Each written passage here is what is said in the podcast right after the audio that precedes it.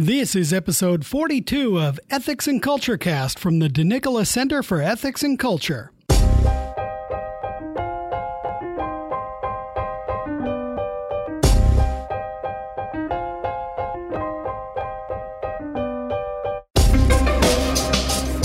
Welcome to episode 42 of Ethics and Culture Cast from Notre Dame's DeNicola Center for Ethics and Culture. I'm Ken Hallenius, the communications specialist at the center. In this episode, we chat with Therese Cory, an associate professor of philosophy and the newest member of the Pontifical Academy of St. Thomas. We talk about reading Aquinas with undergraduates the cross cultural conversation around Aristotle's writings, and how the thought of St. Thomas is relevant to modern day AI researchers. Let's sit down for this delightful conversation.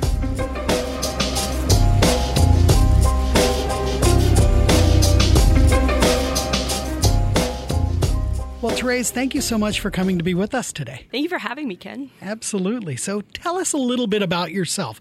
Where are you from? Where did you do your studies? Those those sorts of things. Well, I was born in Windsor, Ontario, Canada, across from Detroit.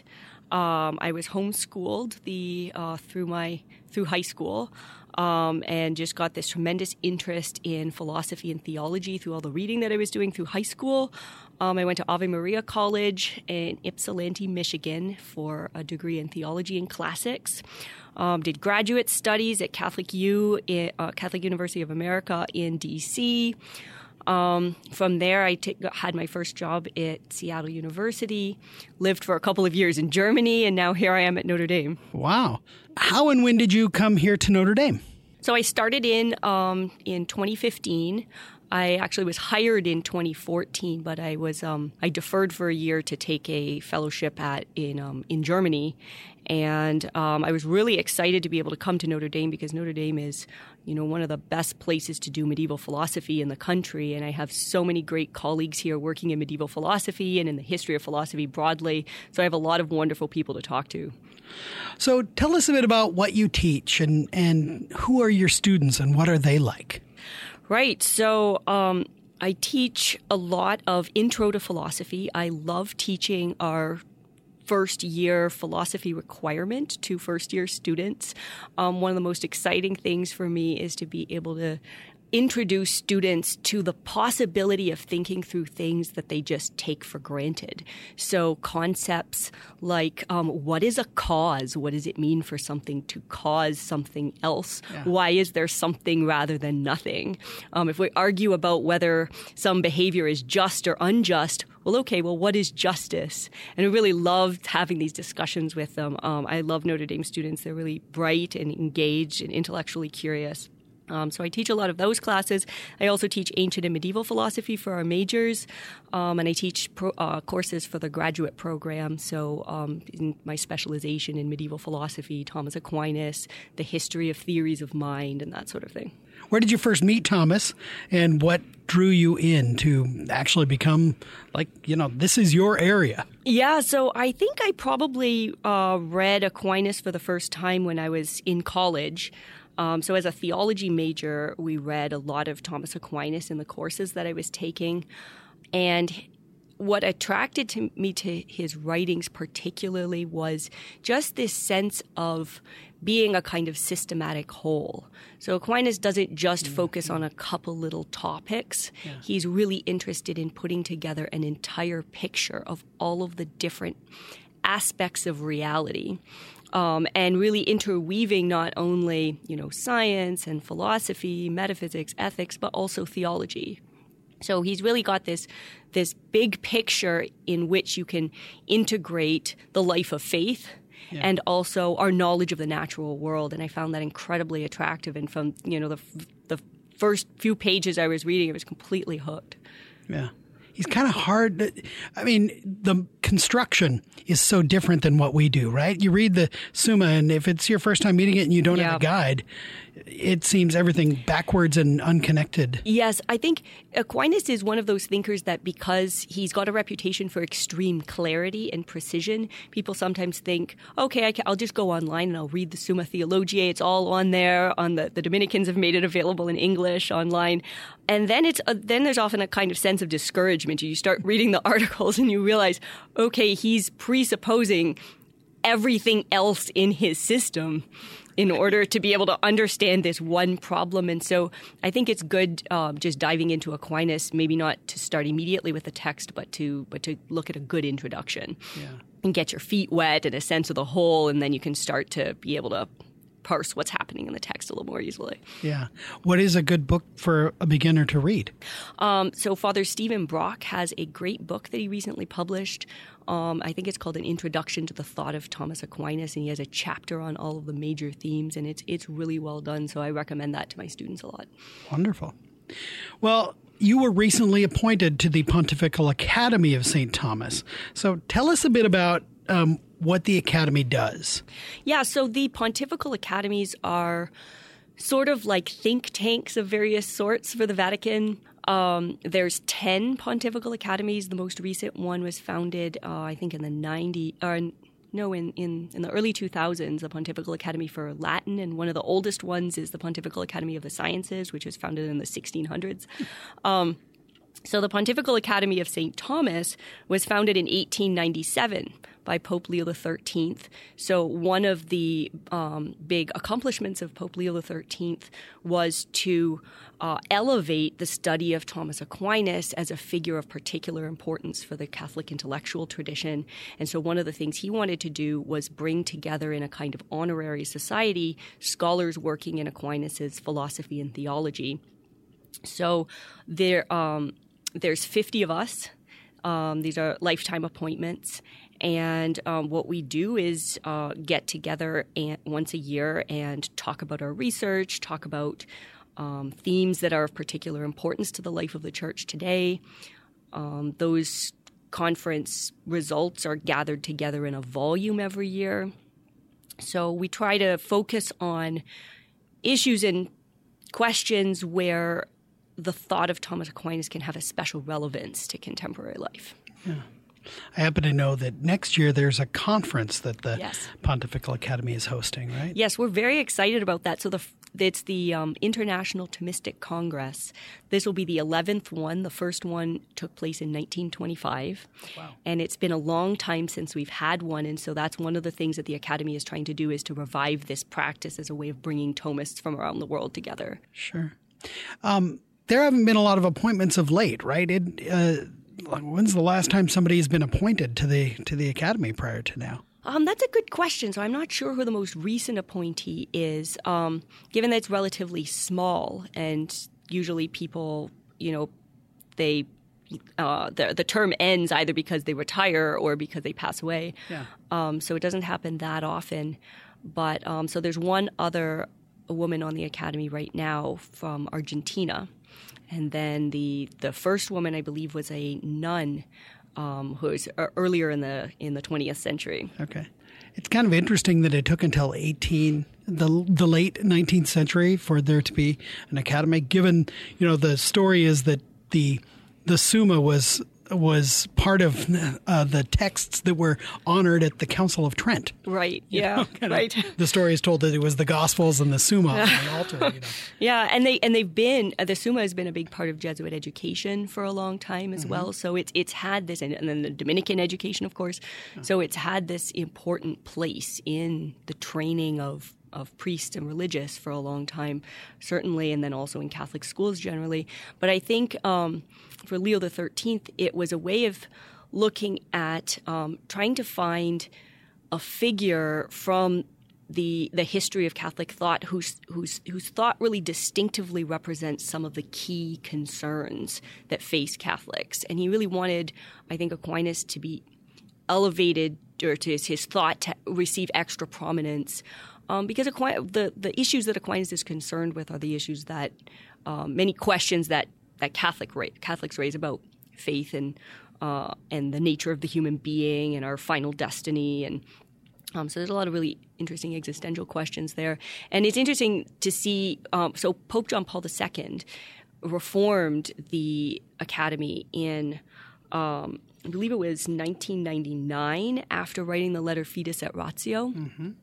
So he wrote this apostolic letter called um, Inter Munera Academiarum, in which he described why he thought that the academy had a special place for the thought of the modern world. And I actually brought the text. I thought I would um, re- read the, the formulation that he uses because, particularly beautiful, he says, In the cultural conditions of our time, it seems truly appropriate to develop further this part of Thomistic doctrine which deals with humanity, given that his assertions on the dignity of the human person and the use of his reason, in perfect harmony with the faith, make St. Thomas a teacher for our time. Wow.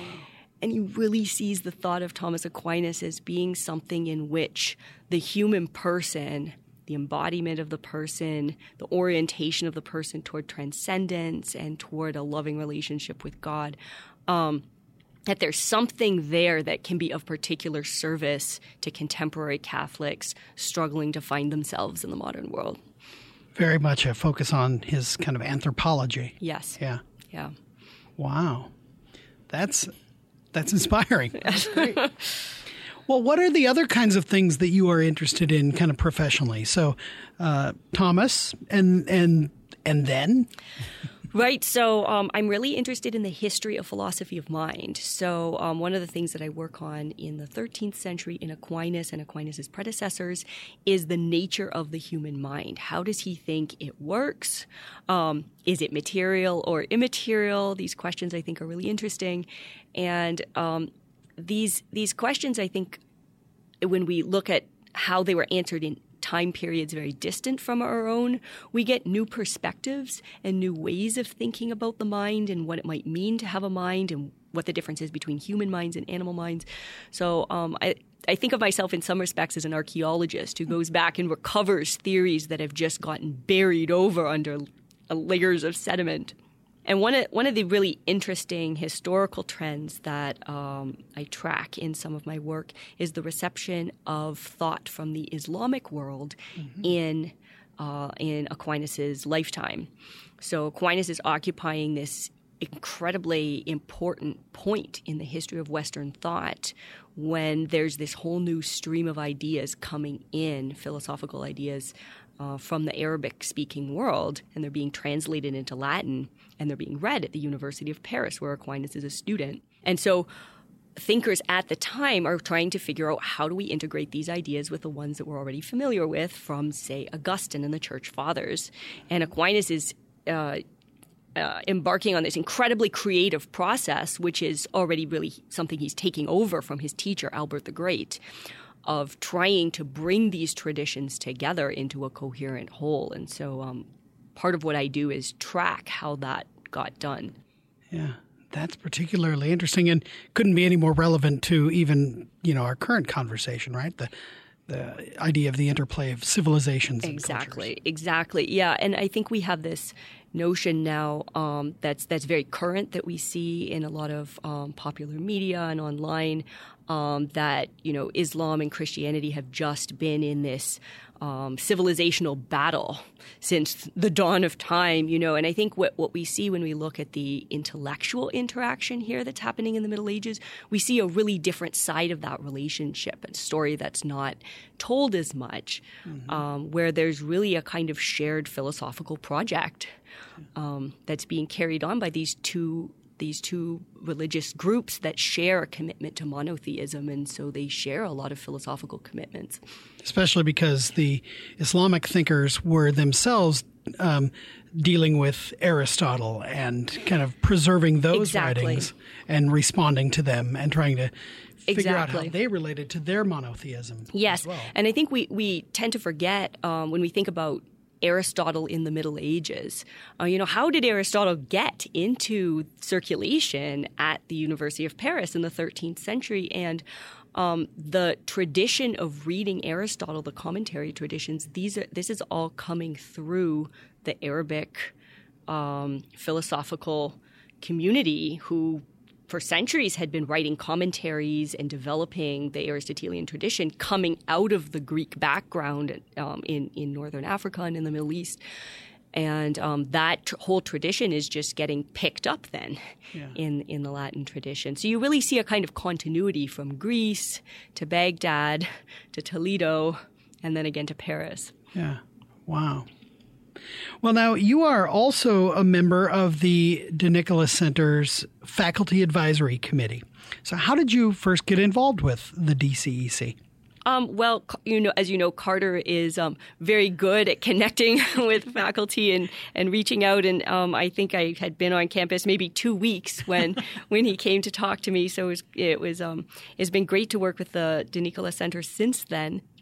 And a lot of the student fellows end up in my classes, and it, they've been a real treat to teach because they have this huge enthusiasm for medieval thought and ancient thought.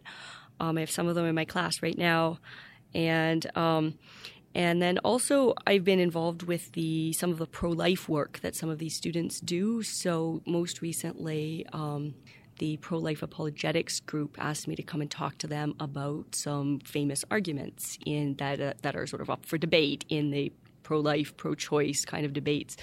Um, so we had a wonderful conversation about that. I mean, I'm so impressed with these students and the incredible work that they're doing and the commitment that they show and, and really the training and support that they receive through the DeNicola Center. It's really impressive. Wonderful. So what are you working on now? What what is next to come from your desk? Well, right now I'm um, finishing up a book on Aquinas' theory of knowing as being, and so the the idea of this book is to look at um, what kind of being is the mind, and um, and how can we think about knowing less in terms of developing a connection with the extramental world and more in terms of a kind of transformation of the person. And so the way I like to think about it is that for Aquinas, knowing is like growing. When you're when you're learning something, if you're a college student at Notre Dame and you're you're going through your classes and you're learning all these new ideas, you're mind as a part of you is growing and developing just in exactly the same way that a sapling is growing into a tree and you're putting forth new branches and new leaves. And just like a tree is able to do things that a sapling can't do as it's reaching maturity the ways in which you you grow through knowledge are enabling you to do new things. Um, so I'm really interested in this metaphysical way of thinking about knowing in terms of a development of the human person, which I think gets obscured sometimes when we focus so much on a kind of way of thinking about knowing is just making connections with an outside world. Yeah.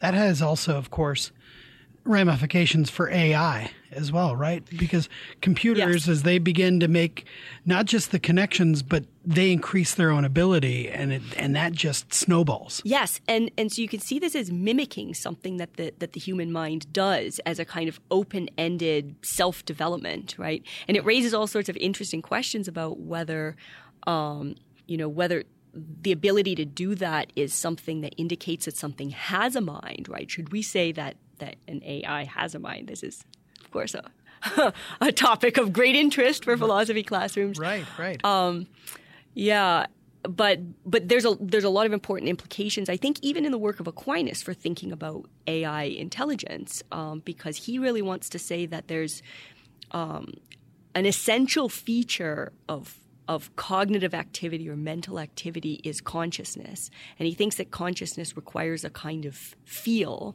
a kind of you know, what it is like of um, there's a, there's a feel to having a sensation or having a thought. Um, and he thinks that that's not possible uh, except for something that's immaterial to some degree. Um, so I think from a Thomistic perspective, if we look at AI, then we would want to say, well, AI can't, given the material structures that it has, can't be um, something that has consciousness. But you know, the the field's still open on that one. Sure. Yeah. Yeah to what extent the fact that Thomas Aquinas was a priest, um, this, of course, as you say, you know, he was not only in philosophy but also theology. How about the reader of Thomas? Um, right. Can you approach Thomas as a as a, a total unbeliever? And obviously, there's yeah. value there. But what does having approaching Thomas as a person of faith, right? Um, What effect does that have? Right. So this is a question that comes up sometimes in my ancient and medieval class. You know, if the students want to know if we're reading this material from authors who are theologians and philosophers, and the, then the views are so systematic, mm-hmm. um, can we really extract Aquinas's philosophy for someone who's a non-believer? Um, and I think there's sort of there's a the the answer is sort of on the one hand and on the other hand. Mm-hmm. So. Um, Drawing a distinction. Exa- Either find Dominican tradition. Exactly. As Aquinas might do himself. Yes.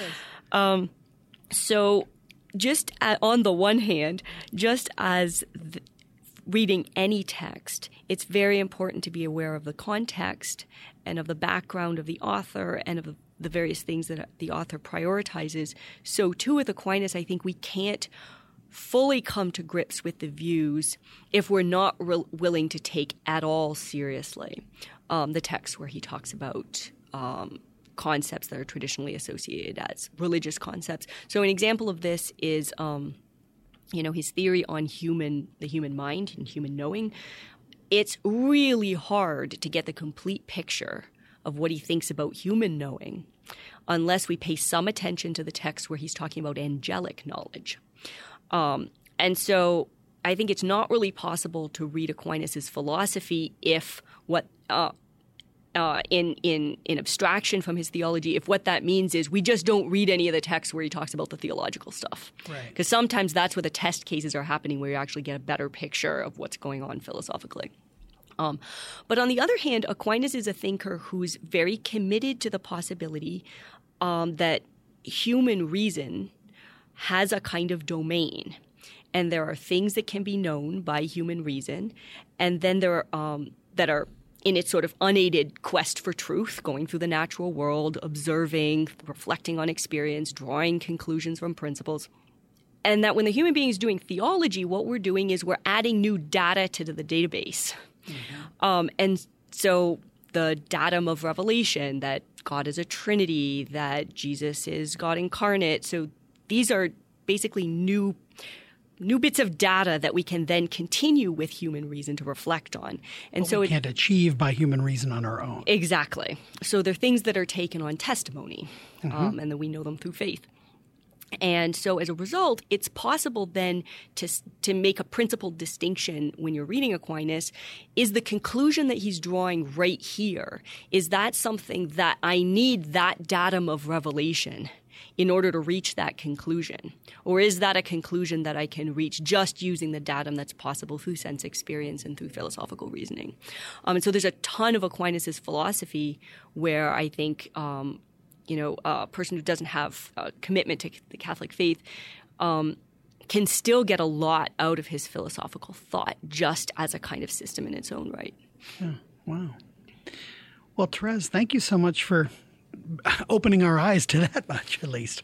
Yeah, thanks so much, Ken. Yeah, and congratulations to your appointment and Thank all you. the work that comes with that. Thank you very much.